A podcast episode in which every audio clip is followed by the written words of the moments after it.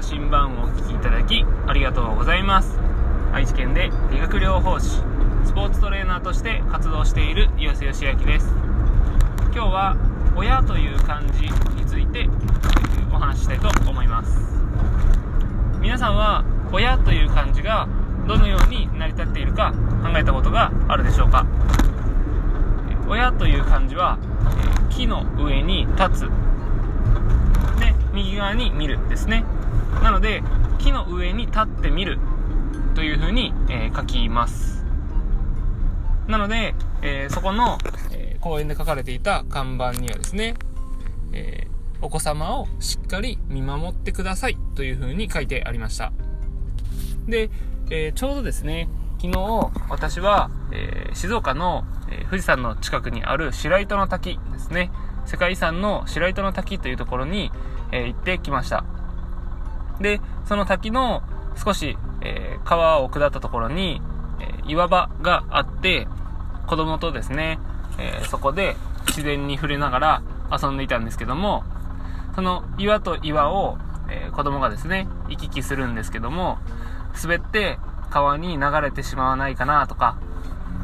え転んで頭打たないかなとかっていう風に、えすごく、え心配な部分とやっぱりこう自然に触れて、えー、楽しんでほしいなっていう部分と、で、えー、どの程度ですね、えー、注意をしようかとか、え気をつけさせようかとかって、えすごく、え葛藤があったんですけども、で、その、え後にですね、行った公園で、さその、今、言ったような、親という漢字はというような看板を見つけました。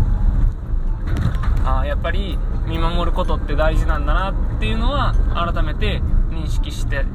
したのと、えー、見守ることが大事っていうことは頭では分かっているんですけどもどうしてもですね、えー、こちらが口を出し出しすぎてしまうことって結構あるなっていうふうに、えー、改めてですね顕在化することができたきっかけになりました。でこれはもちろん子育てでもそう言えることなんですけども、えー、子育てだけじゃなく、えー、例えば理学療法士やスポーツトレーナーですねの現場で現場レベルでも起こることじゃないかなともっと見守ってあげればいいものをですねなかなか思い通りに動かない人動けない人に対して、えー、こちらがですね見守らずに指摘ばかりしてしまうということって結構あるんじゃないかなと、えー、改めて思いましたねこれは自分自身にも言えることですし、えー、きっと指導する立場にある方たちにも、えー、多少はですね当てはまることがあるんじゃないかなと思うのですね、えー、ぜひ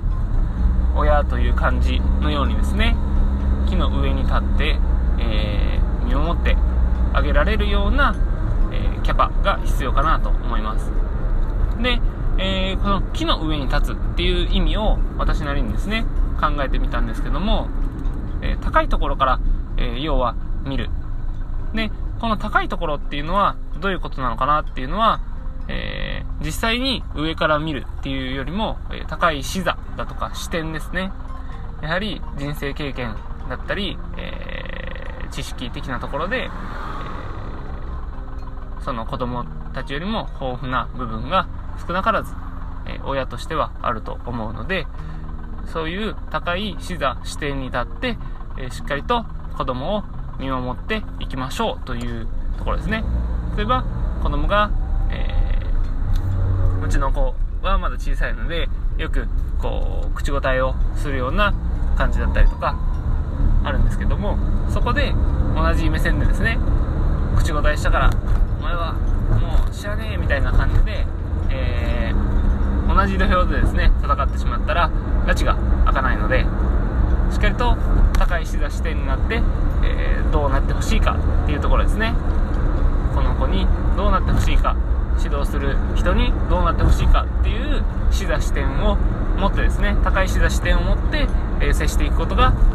えー、接していく見守っていくことが非常に大事なんじゃないかなっていうのを、え改めてですね、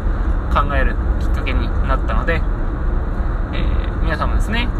え、そういう日々の何かこう目についたものから何か、え自分自身の学びにつなげていっていただけたらなと思います。というわけで今日は親という漢字についてお話しさせていただきました。お聴きいただきありがとうございます。